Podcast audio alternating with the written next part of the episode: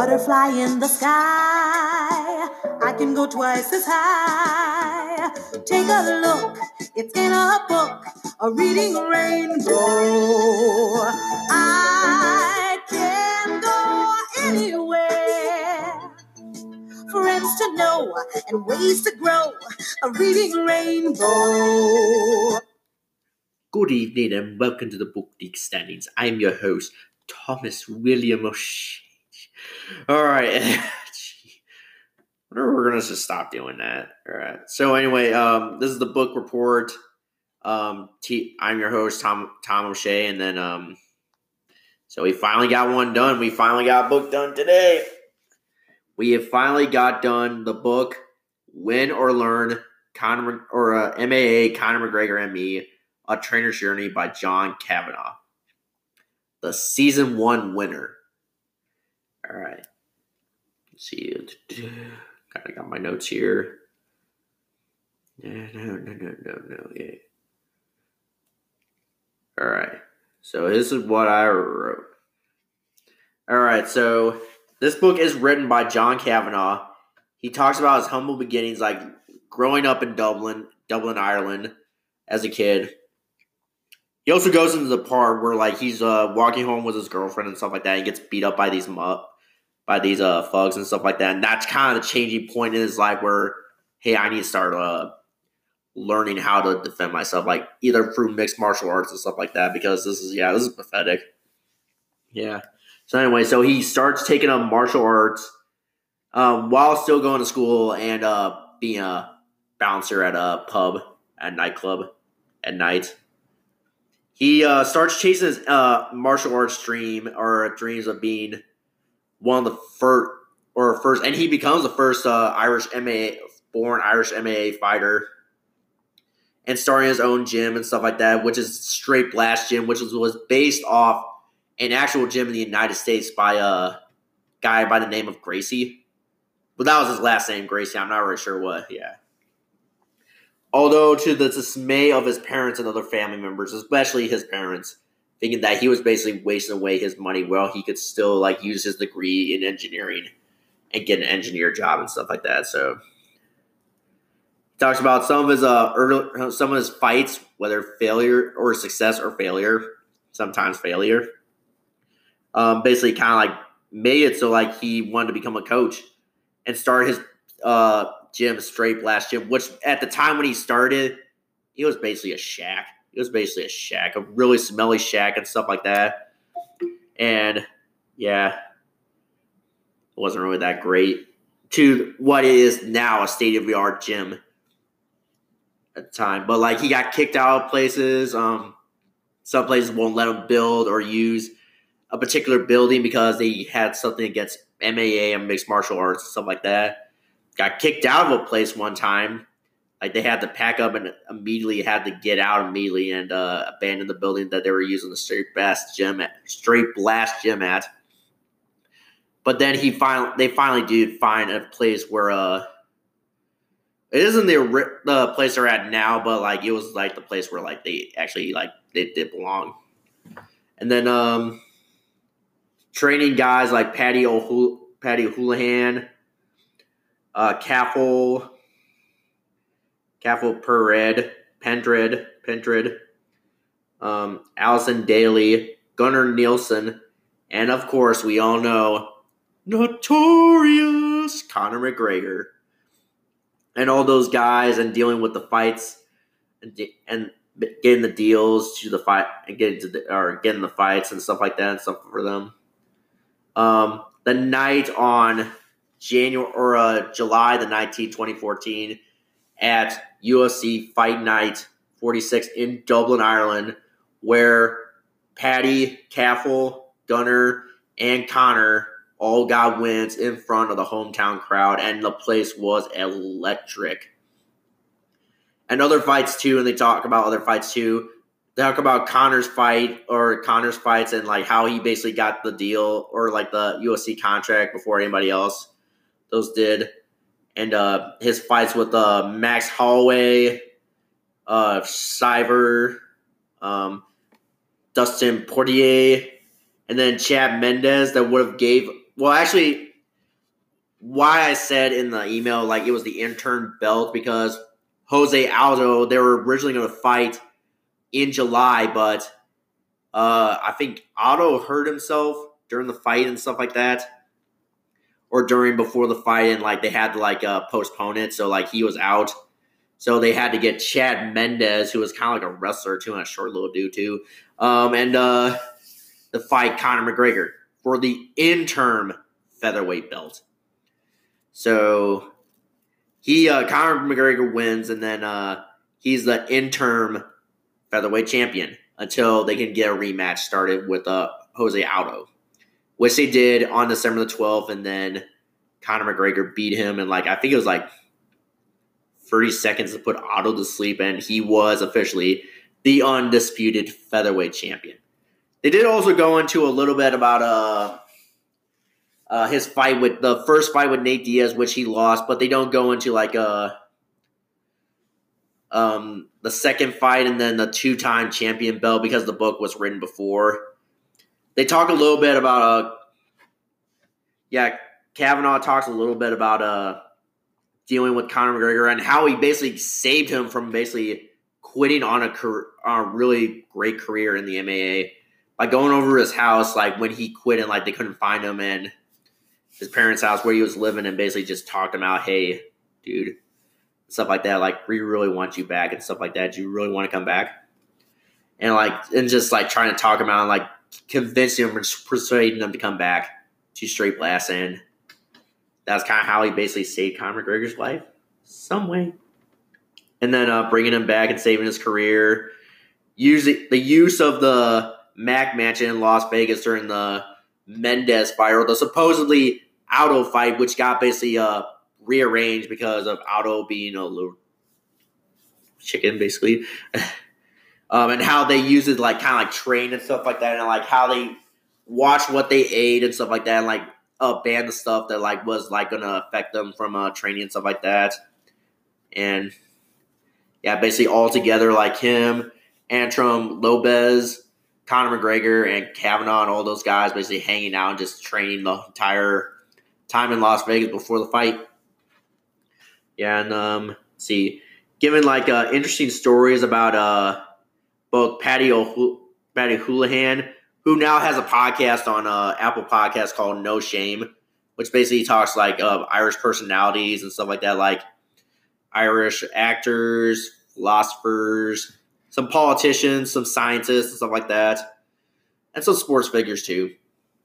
Yeah, I listen to that too. I'm a big fan. Um, uh, Daly Nelson or uh, Gunnar Nelson and Caffel Caffel um Perig, and the way or like uh, and makes it into a way where it's really interesting, but like it's to the point, a little in depth too, but a little interesting too and funny. Um, he also loves. I also love his takes, whether it comes from coaching, training, coaching and training for a fight, deal dealing with fighters, especially the whole some of the antics with Conor McGregor and stuff like that. Like sometimes after a fight, he would basically be gone for basically like almost like a week or so and stuff like that, or like over a week. And like uh, they basically like had no contact up until then. Stuff like that. And that, that's what I've heard too, like uh, him and uh Conor McGregor basically like don't like having talks with each or don't to talk to each other after uh they uh, have a fight or uh, they uh, have a scheduled fight and stuff like that. Fight as in like another opponent. Like yeah, they work as a team. Yes, they fight each other. yeah, and the current state of the MMA and how like sometimes in Ireland it's not recognized as a sport. And they also go into uh, to um, at the end of the epilogue how a, a fighter from Brazil I'm, I'm not really pronouncing his name right. Uh, fought one of uh, Kavanagh's fighters from Straight Blast Gym, and how after the fight, the guy started getting like headaches and stuff like that, and like they had to take him to the emergency room, and the guy died. Literally, the guy died. Which is not, you know, I'm not trying to, like, and that's kind of what spread our war, our war around uh, Ireland. Basically, like how could this happen? How we need to ban MA or uh, MAA in Ireland, and uh, he made the point where like you really can't do that. Like and stuff like that. Like uh there are sports like every sport has a fatality and stuff like that and a risk. like not playing sports and stuff like that. I meant like what are you gonna do? Play like uh sit on the couch and uh watch TV all day and spend that's even bad. He even said that that's even bad than uh being a part of a sport like a contact sport like football, MMA, and all that stuff.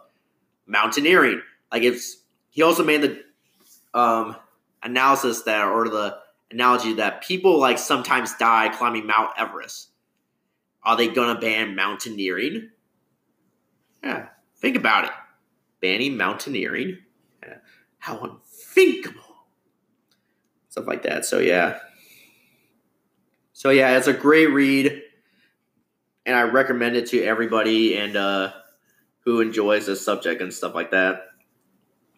Um, so that about does it. Well, not yet. We're gonna go over um, preseason for a season two preview. So we're gonna go over the books in order. Yeah, and stuff like that. So this isn't yeah the ultimate list yet. So, first book and at number one with 33%, or uh, with the, um, at number one, Deliver Us from Darkness, The Untold Story of the 3rd Battalion of the 506 Infantry Regiment, during Market Garden by Ed Shane, or Ian Gardner and Ed Shames. Um, next book, um, From Darkness to Greatness, The First 40 Years of the New England Patriots by Jerry Forden. Warsaw 1920, Lenin's Failed Conquest of Europe by Adam Zolinsky. If These Walls Could Talk, Stories from the Red, Boston Red Sox Dugout, Locker Room, and Press Box by Jerry Remy and Nick Garfrodo. The Boston Red Sox Killer Bees, Boston Baseball's Best Outfield by Jim Prime and Bill Nowlin. The Closer by Mariano Rivera and Wayne Coffey. The Search for God in Guinness, a biography of the beer that changed the world by Stephen Mansfield. Collision of Empires, The War on the Eastern Front in 1914 by Prit Buttar. All right. Black Mass, Whitey Bulger, The FBI, and A Devil's Deal by Dick Lehr and Gerard O'Neill. The Gipper, George Gipp, Knute Rockne, and the Dramatic Rise of Notre Dame Football by Jack Cavanaugh. Homegrown How the Red Sox Build a Champion from the Ground Up by Alex Speier. The Vanquish Why the First World War Failed to End by Robert Gerwarth. The Real Pinky Blinders, Billy Kimber, the Birmingham Gang, and the Racecourse Wars in the 1920s. General Fox Conner, Pershing's Chief of Operations and Eisenhower's Mentor by Stephen Ravlis. African Kaiser, General Paul von Lettow-Vorbeck in the Great War in Africa, 1915 from 1914 to 1918 by Robert Gallick. These are all in order, by the way, of uh, preseason. Wherever the Green is Worn, the story of the Irish Sephora by Tim Pat Coogan. A Brave Black Regiment, the history of the 54th Massachusetts or Regiment of Massachusetts Volunteers from 1863 to 1865 by Captain Luis F. Alvin York, a new biography of the hero of the Argonne by Douglas B. Mastriano.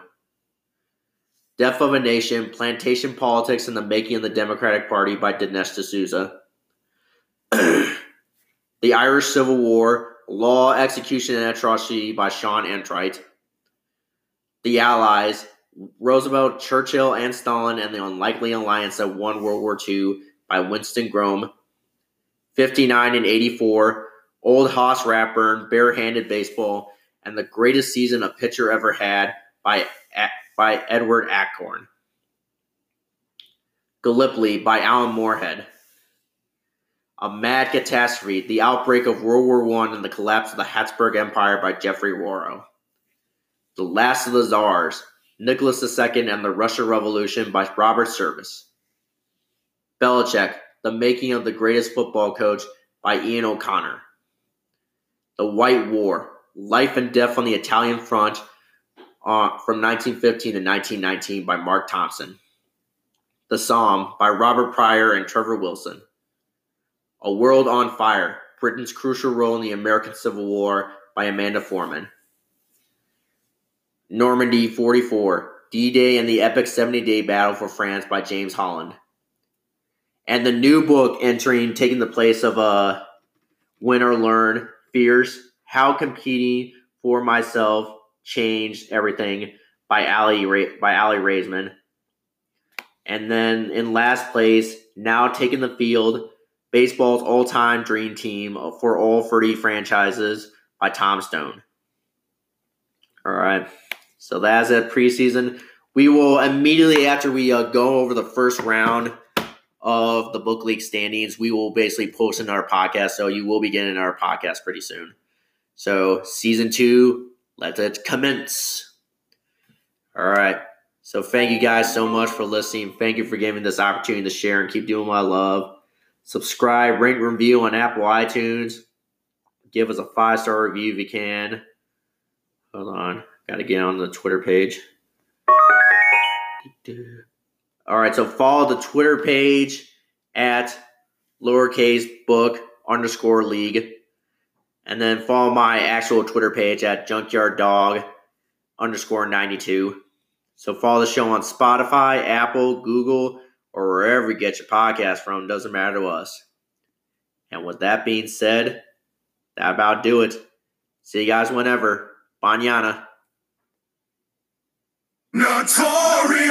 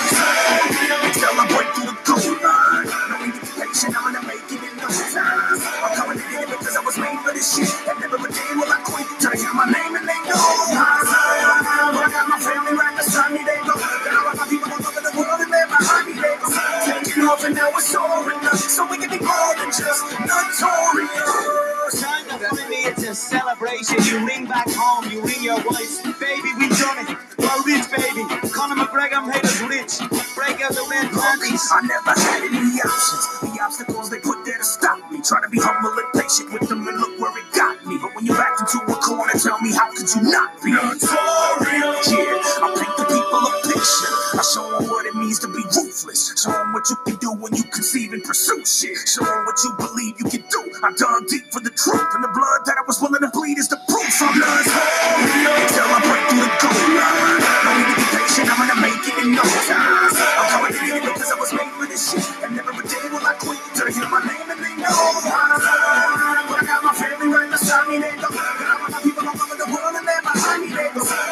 off and now we're soaring up. So we can be more than just notorious. I've spent a lot of time, Joe slaying everybody in the company. Backstage, I'm starting fights off everybody. I've ridiculed everyone on the roster. I just want to say from the bottom of my heart, I'd like to take this chance to apologize to absolutely nobody.